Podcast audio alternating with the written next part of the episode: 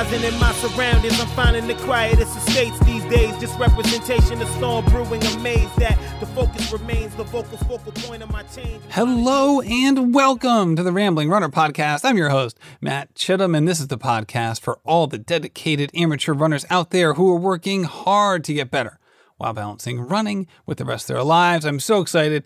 Ma- the World Marathon Majors are right around the corner. So many other uh, marathons have already started, and it is so exciting. I know so many of you have been working so hard for so long to get to this point. It is finally here. Your race may be starting in two or three weeks. So now what? Right?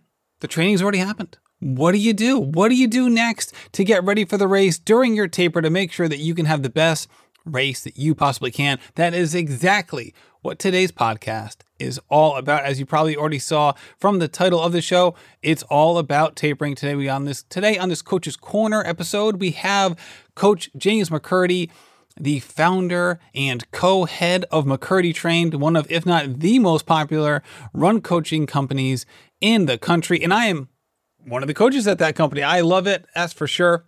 You're going to hear so many great suggestions from James in this episode, but I do want to say if you are looking for a coach, there's no better place than McKirdy Trained, and I personally would love to be your coach. So, if your marathon starting in two weeks, well, you don't need a coach for that marathon. You've already done what you need to do. That is for sure. But you know what? There's always more training and racing coming up, and that's the fun part of this sport is that we don't, we don't think in the short term, we think in the long term. And if you are trying to prepare for the long term, I would love to help you do that. So whether it's a spring marathon, any race in the future, or just generally trying to enjoy being fit and being as fit as you possibly can, I would love to be your coach. Head over to McKirdyTrained.com today and you can go right there. You can register and you can suggest a coach. And there are so many great coaches on the roster. So let's dive into this episode, this Coach's Corner episode with James McKirdy. Okay, we are back with another Coach's Corner episode with James McKirdy. James, thanks for coming back on the show, my man. I appreciate it. I appreciate it. Yeah.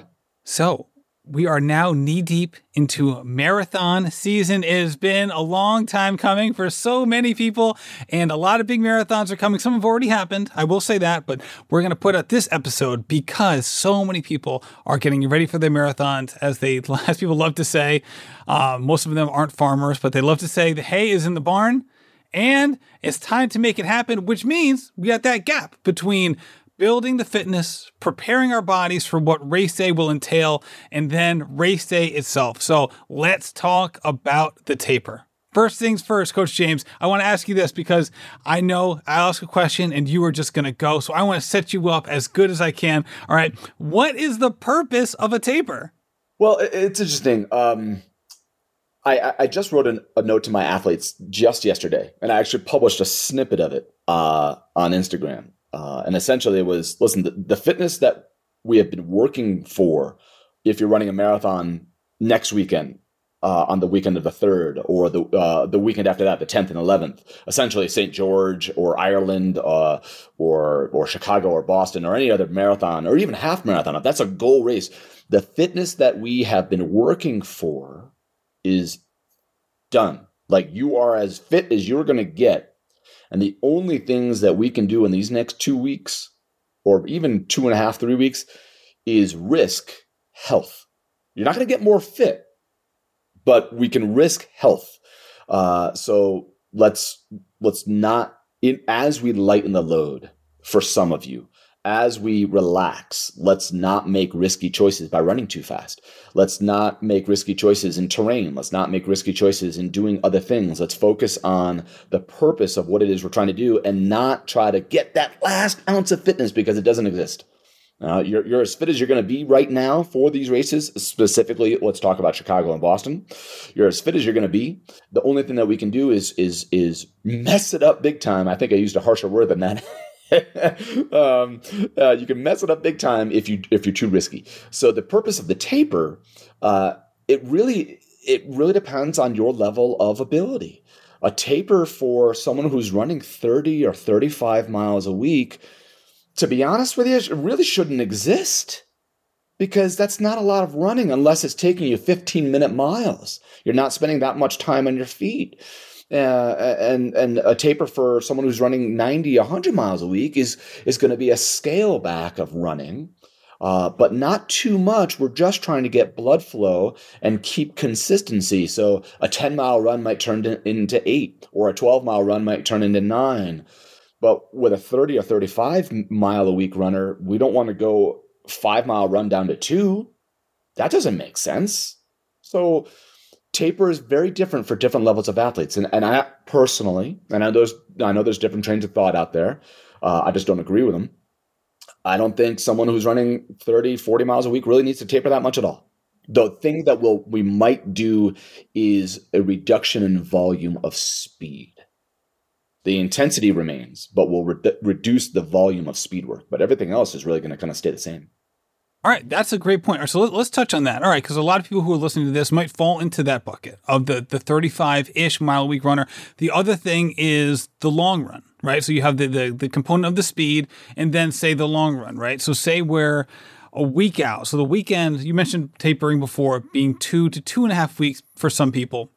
But say you have the two week taper, that really means that like one weekend is really going to be severely affected by a taper uh, in terms of what you maybe have been previously doing in the last six to 10 weeks from a long run perspective. So let's talk about that 35 mile a week runner. The weekend before their marathon, maybe they're typically going two, maybe two and a half hours. Um, what should they be thinking about the weekend before? You know, if, if it's self guided, um, I would say a good rule of thumb would be 75 to 85 minute long run. Uh, if they're running a marathon, uh, might in, the inside of that might include three or four segments of marathon intensity. So what I mean by that is maybe three or four miles at marathon intensity with a warm up and cool down with a jog recovery. Uh, that might be something that lasts 75 to 85 minutes total length of time. Depending on the speed of athlete, that might be um, 11 or 12 miles 14 miles, that might be eight or nine miles. It really depends on the length of time that you're exposed for. But if three by one mile at marathon is beating you up, you're probably not running that pace for the marathon anyway. So it really shouldn't be that hard. It's one mile, two miles, four total miles of intensity at marathon is not hard that's something that you're going to be able to handle for three, four, five hours, depending on who you are. That's not meant to be an aggressive session. Absolutely. Now, a tra- when people think of like the traditional taper, oftentimes what we're talking about is all right, say I go online, I'm coaching myself, I'm researching, okay, what is a taper, looking at some of the plans. Hal Higdon has, has been on this show. He has coached, I think, 1 trillion marathoners, uh, all told, between all of his plans. An awesome, awesome guy. and I'll say this no one is more surprised by this than Hal Higdon, who's like, I can't believe so many people are reading these. Um, with all of that said, what is a traditional taper that maybe some people are used to, and how are some of the things that you like to incorporate into your athletes? Um, as you mentioned before, you you you have opinions on this, and maybe they don't always jive with what other people are doing. That's a really good question. Um, I don't know what tradition actually is in the sport uh, when it comes to this because there's such varying thing. I've heard people, well, I don't want to be overtrained, so I'm going to scale back three weeks out, and I'm like what I like to do is what is a professional runner doing? And then how do we scale that back to a novice runner? If a professional runner is not going to be tapering three weeks before their marathon, and they're primed with the most mileage and the most intensity and the most exposure at intensity, well, then why would we scale back somebody who's a novice running a third of the distance with nowhere near the exposure? A three week taper just, it, it, it, to me, is lunacy. It just doesn't make any sense. Um, so I, I think generally a good rule of thumb is around 10 days or so, right? Uh, and inside of that, maybe add in a rest day if you haven't been taking any rest days.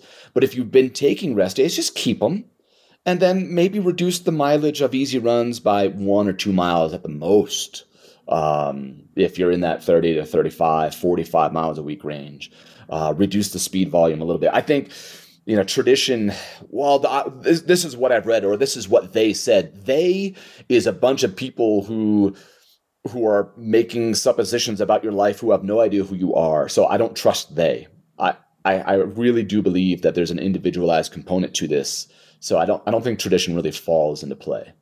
Absolutely. And we've talked about the the speed element and we've talked about the you know the long run specifically, right? In terms of all right, what what does that mean the weekend before, and, and what what can we do there? Uh, the, another component of tapering that sometimes can can throw people off is because we're scaling back the volume and because we're scaling back the speed, they're going to feel better on their easy runs obviously right? That is that is the whole point of what we're doing. With that said it can be easy for people to unknowingly subconsciously or just cuz hey I'm feeling good to start tapping the gas a little bit on their easy runs during their taper if for no other reason that they're feeling good. So the taper's working. So when you're talking to your athletes who might fall into that mode or you know or maybe um, are, are, the kind of people who are more likely to go with that feeling. How do you explain to them the importance of maybe not taking uh, that route? It's a conversation I have with athletes of all ability.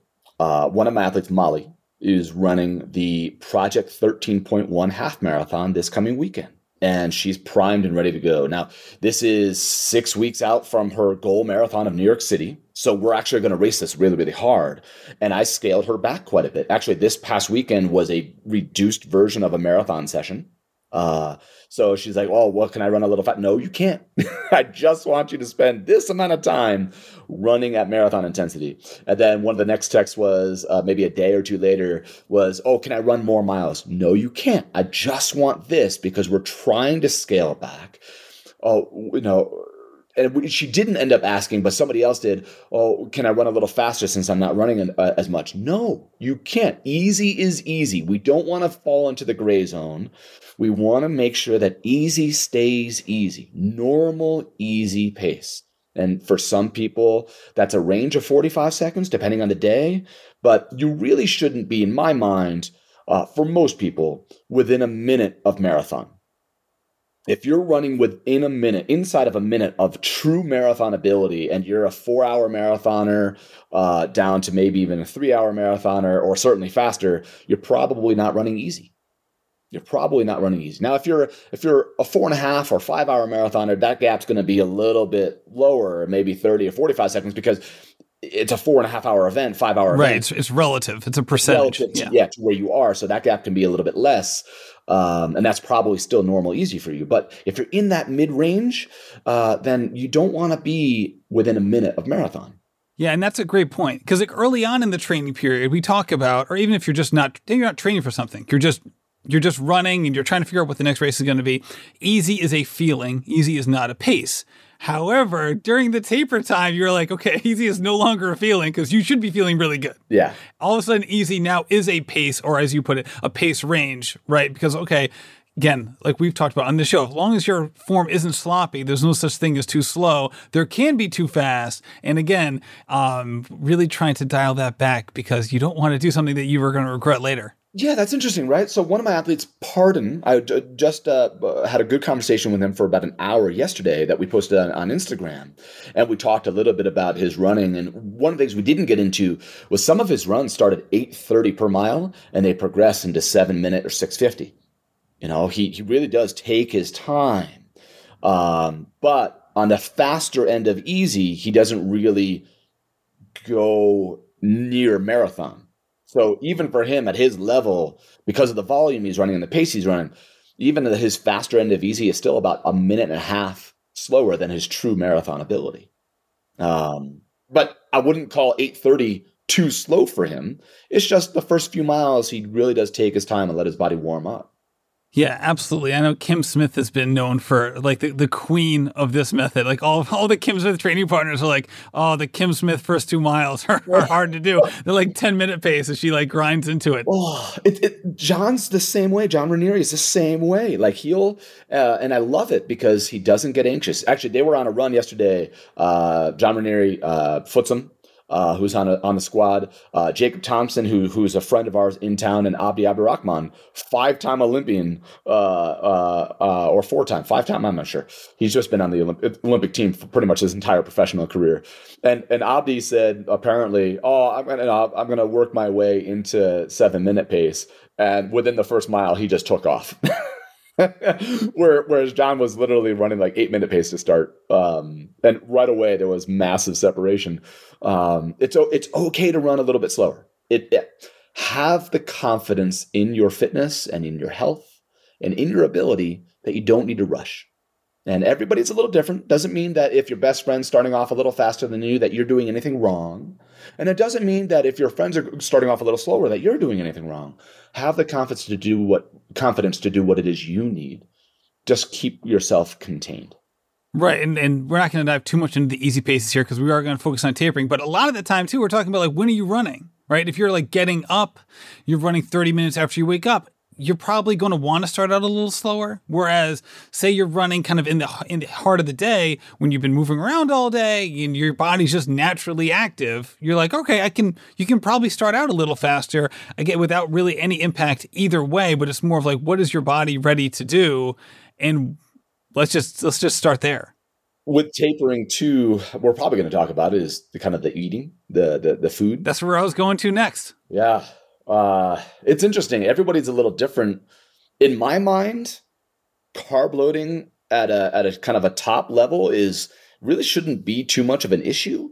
Um, because for me, what I'm thinking about endurance, like focusing on endurance training, uh, my brain isn't just focusing on the running; it's fun, uh, focusing on all aspects of it. So I believe that a, a good endurance athlete's natural diet i don't mean dieting but nutrition intake a daily nutrition uh, their natural daily nutrition should be around 60% carbohydrates anyway. So maybe we increase a little bit of carbohydrates uh, just a little bit and reduce a little bit of, uh, of, of fat or protein or something just a, just a just a smidge. But we're not going to change too much. When when the mileage comes down we don't necessarily want to change the volume of food that's coming in because one thing you don't want to feel is hungry on the start line of a marathon you don't want to be the lightest you've ever been at the start of the marathon. It's really important that you feel kind of content and not stuffed, but level. Uh, because what's going to happen in the marathon, you're going to lose weight. you're going to lose a lot of water. And with carb loading and with, with refilling the glycogen store. So your volume, I got to put my coffee down here. Your volume of running comes down and your your food kind of stays the same, what ends up happening is you're you're not dipping into the glycogen stores anymore, and now they're topping off. And really, those final three or four days uh, leading into the race. But what a natural process and a natural reaction to topping off your glycogen stores is water retention. It's very natural to gain two, three, maybe even four pounds of water weight. It doesn't mean you gain weight. It doesn't mean that you're doing anything wrong. It's a natural reaction of glycogen storage to hold on to water. You want that because you're going to lose sweat over three, four, five hours of running. Right? So it's okay. You don't want to be gaunt at the start line of your of your race. I love this. And we talked in depth about this with Lisa Braden uh, about a week and a half, two weeks ago. If you're listening to this, you should go back and listen to that episode. We touch on more than just uh, marathon fueling, but that was the crux of what we talked about. And she really spoke in the exact same terms. You know, three days out, that's kind of what we're talking about carbo fueling. In addition to that, she recommends eating carbohydrates all the time anyway. Again, not a huge departure of the things that you mentioned. And I can just like, I can imagine like the, the devil on someone's shoulder whispering to them as they're beginning their taper. You're not running as much now. You're not exercising as much. This isn't as hard. You don't need to eat as much. Don't you want to be don't you want to be at your best on race day? Don't you don't you don't want to like you know, then like also the the taper crazy that can dive in of like the phantom feelings that we get. And I can I know people go through this. They have this feeling of like, I'm just gonna dial it back a little bit, just just to match my decrease in production. I'm just gonna dial it back a little bit, James. Not a lot, I promise when someone says that to you or you know that's their mindset, what are the things that you really try to make sure they understand? I try to be ahead from a coaching standpoint. That's why I wrote the note last night to my athletes. Uh, part the other reason is because we have never seen what it is we're about to see.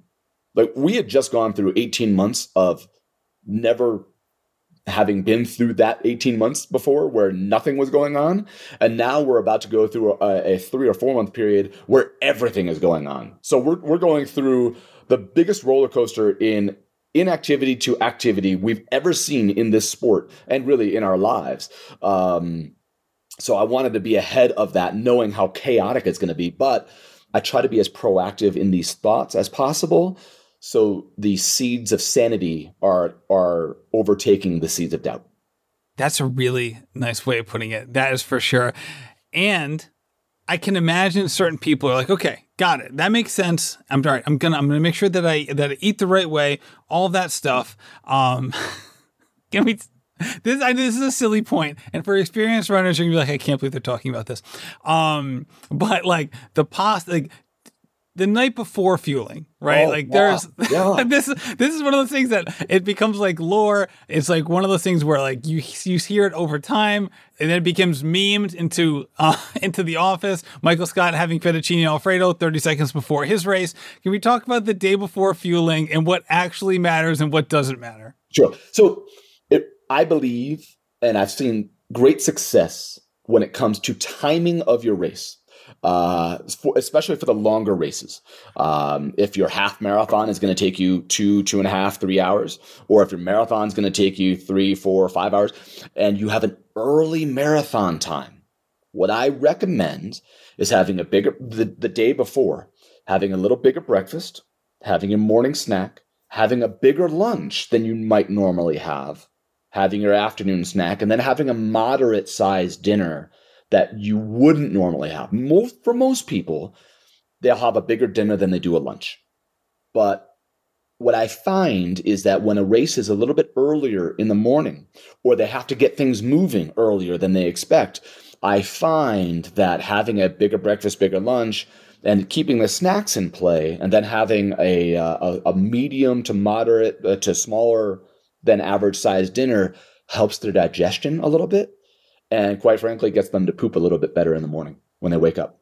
Yeah, absolutely. When you said get things moving early in the morning, I wasn't sure if that was going to be a euphemism or if we were going to actually just like come right out with it. But it is the most right important thing on race day morning. Besides not forgetting your bib, yeah. that is the most important thing to do on race day morning. I think it's really important to feel comfortable, to not be on the line feeling, oh my God, what's my stomach going to do? Because that, that, even for professional runners, that's a big worry. And sometimes there's no counterbalancing it you know, I've had professional runners mess themselves in races uh, towards the end because life happens and they did everything right.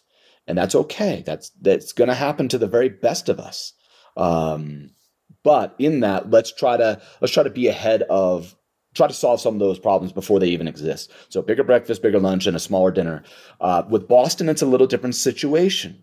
You know, Boston, there's a lot of things happening that morning. People got to get on the bus at 5:30 or 7:30, but they're not running until 11 or 12, right? Or whenever it is that they're going to officially decide or officially announce when their waves are. So you want to have your breakfast. You want to have a snack. You might want a second or third snack depending on how long it's going to be because what you don't want to be is hungry at the start line. You absolutely, without a doubt, do not want that. You want to be prepared. You want to have an understanding that you might be six hours away from the race when you wake up because that race is a little bit chaotic, especially this year with all the COVID protocols that are going to be taking place.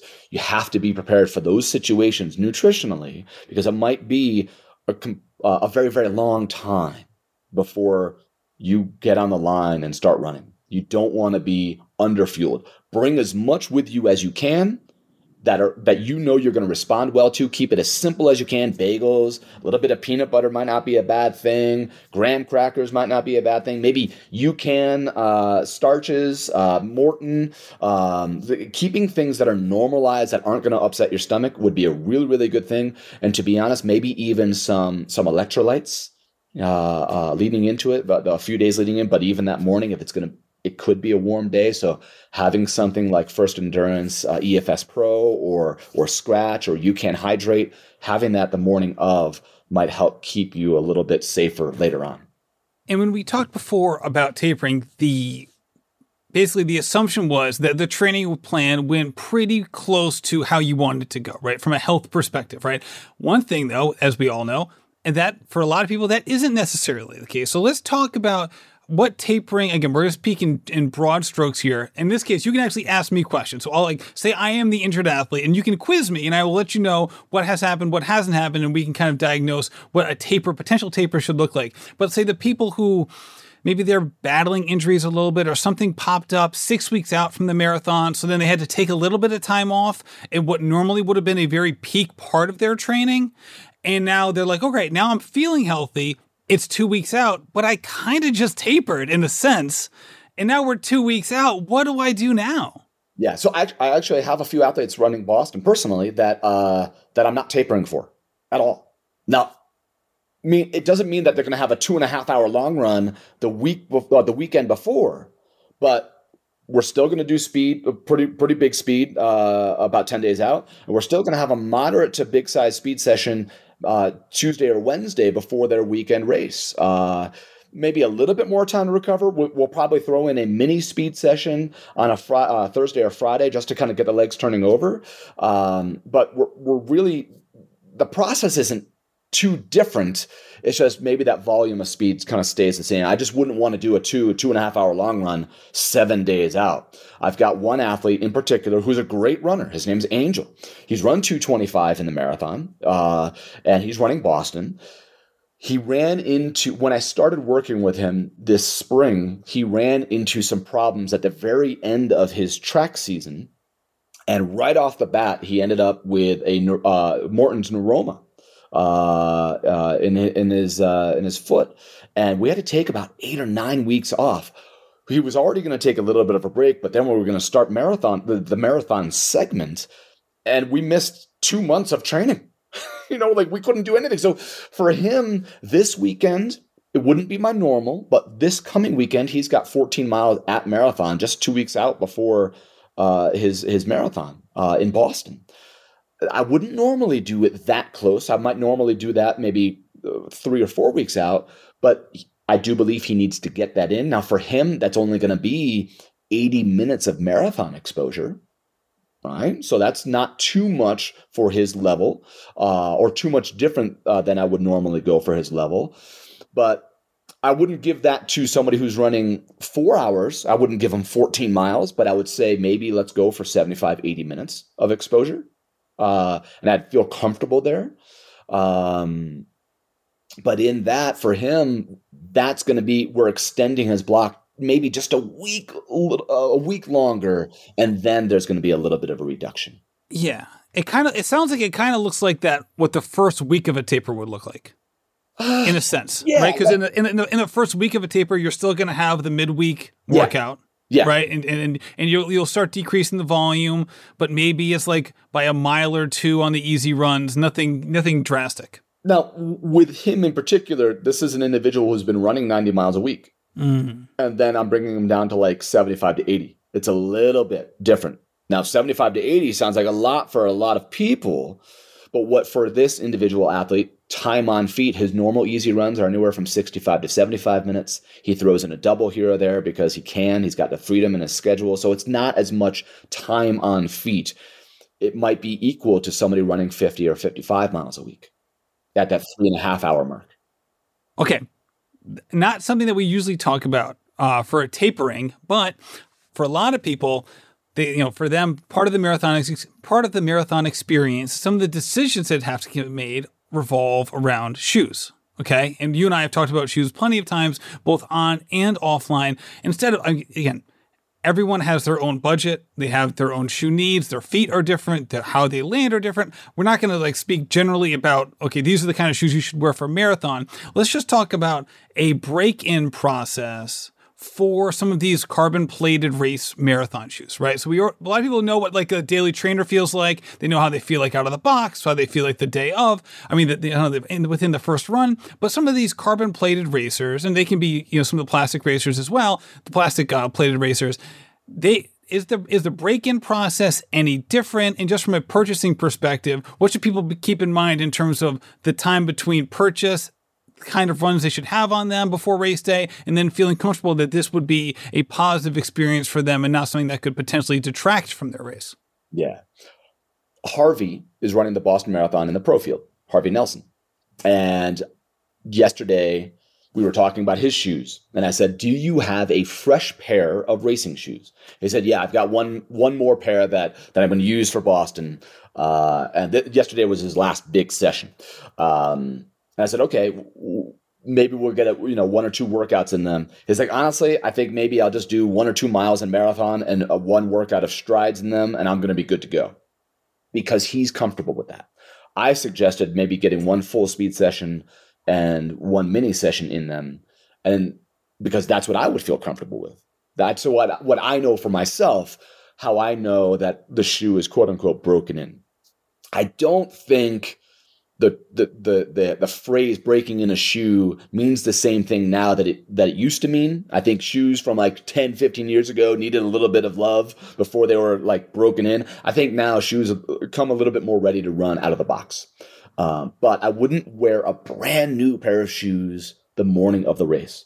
I'd have a, a few miles in them, and maybe that mean I wouldn't say like five easy runs, but maybe that means throwing them on for some strides, or maybe that means half of a speed session, you're going to wear this pair of shoes just to kind of get the feel of that bounce of that because they're going to be more fresh than than regular shoes. I would say if you have 200 miles on racing shoes, it's at this point it's probably a good idea if you have it in your budget to get a, a, a fresh pair if performance is your goal. They're probably losing their ability to handle the load. Yeah, and I would say the couple other things to to add to your points, which are um, really well said, is even beyond just the midsole and how it feels, is making sure that how you know how it feels at marathon pace, right? Not just again in terms of the spring off the carbon fiber plate or the bounciness of the foam, but the stability. Because some of these, a lot of these shoes have kind of a max stack height on them and you want to make sure that you're stable in them, that your foot is is is really you know tucked in nicely to them, especially if you're running a race that has a lot of turns, right? So some some races don't have a ton, right? Boston doesn't have a ton, right?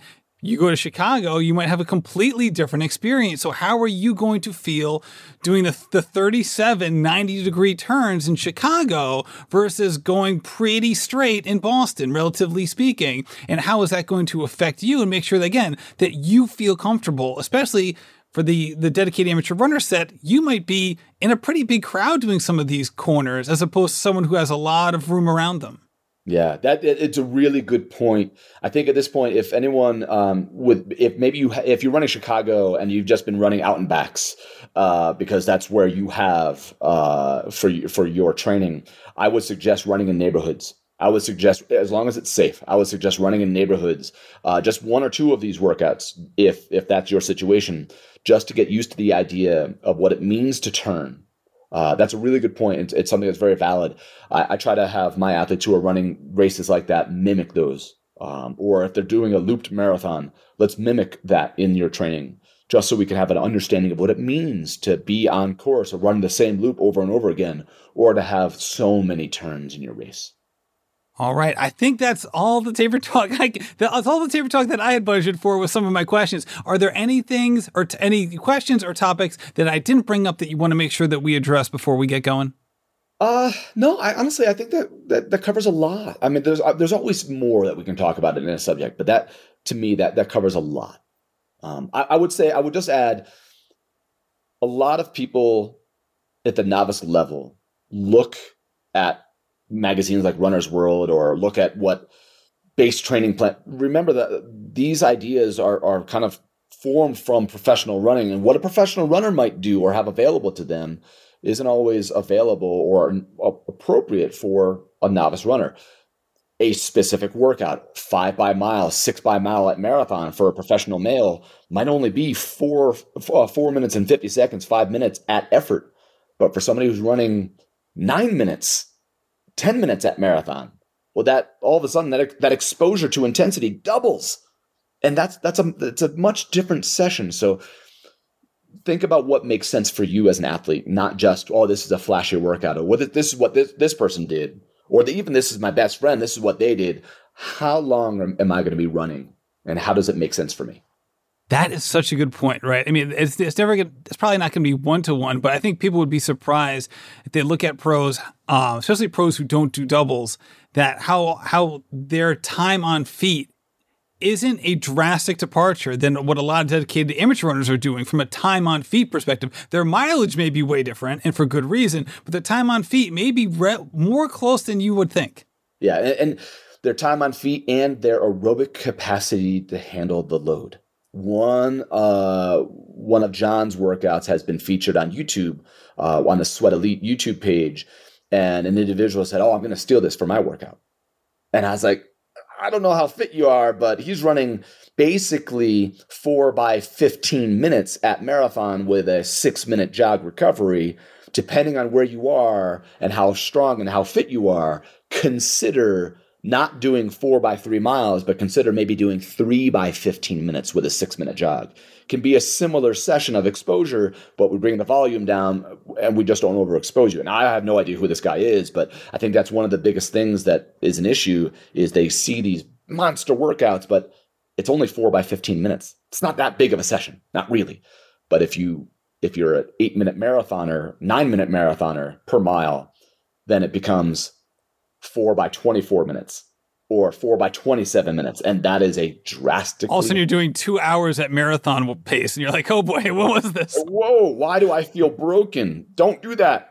There you go. Well said. James, thank you so much for coming on the show. If people are interested in learning more about you and McKirdy Trained, where should they go?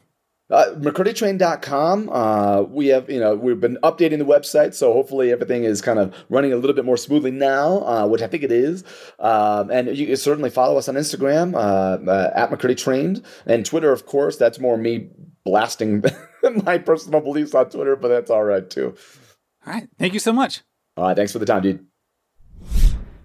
James, thank you so much for coming on the show. Always so much knowledge coming from Coach James McKirdy here on the podcast. Such an awesome guy and a great coach as well. If you're looking to get coached, head over to McKirdyTrained.com. There are so many coaches there willing and able to help you, and I am one of them. I would love to be your coach. I love working with dedicated amateur runners who are looking to do fun and inspiring things and with all of that being said, if you're listening to this part of the episode, thank you so much for listening all the way through. Quick heads up we started a YouTube channel, YouTube Rambling Runner Reviews. We're going to have some coaching videos and information and running information on there as well, with a lot of shoe reviews. If you've listened to this podcast for a while, you know my love for running shoes. I've loved them forever. And I am so excited to start this this um this channel. This is something that I've thought about for a very long time. So head over there today. It's the Rambling Runner channel on YouTube. You can just use the YouTube search bar or you could just use the show notes here on the podcast to click over there today. Thank you so much for listening and happy running. This has been a production of Rambling Runner Podcast. This podcast is produced by David Margetti of In Post Media. Thank you to Meta P for the music. His song Righteous Path featuring Rex Mayhem and Chip Fu is produced by Symphonic Bang.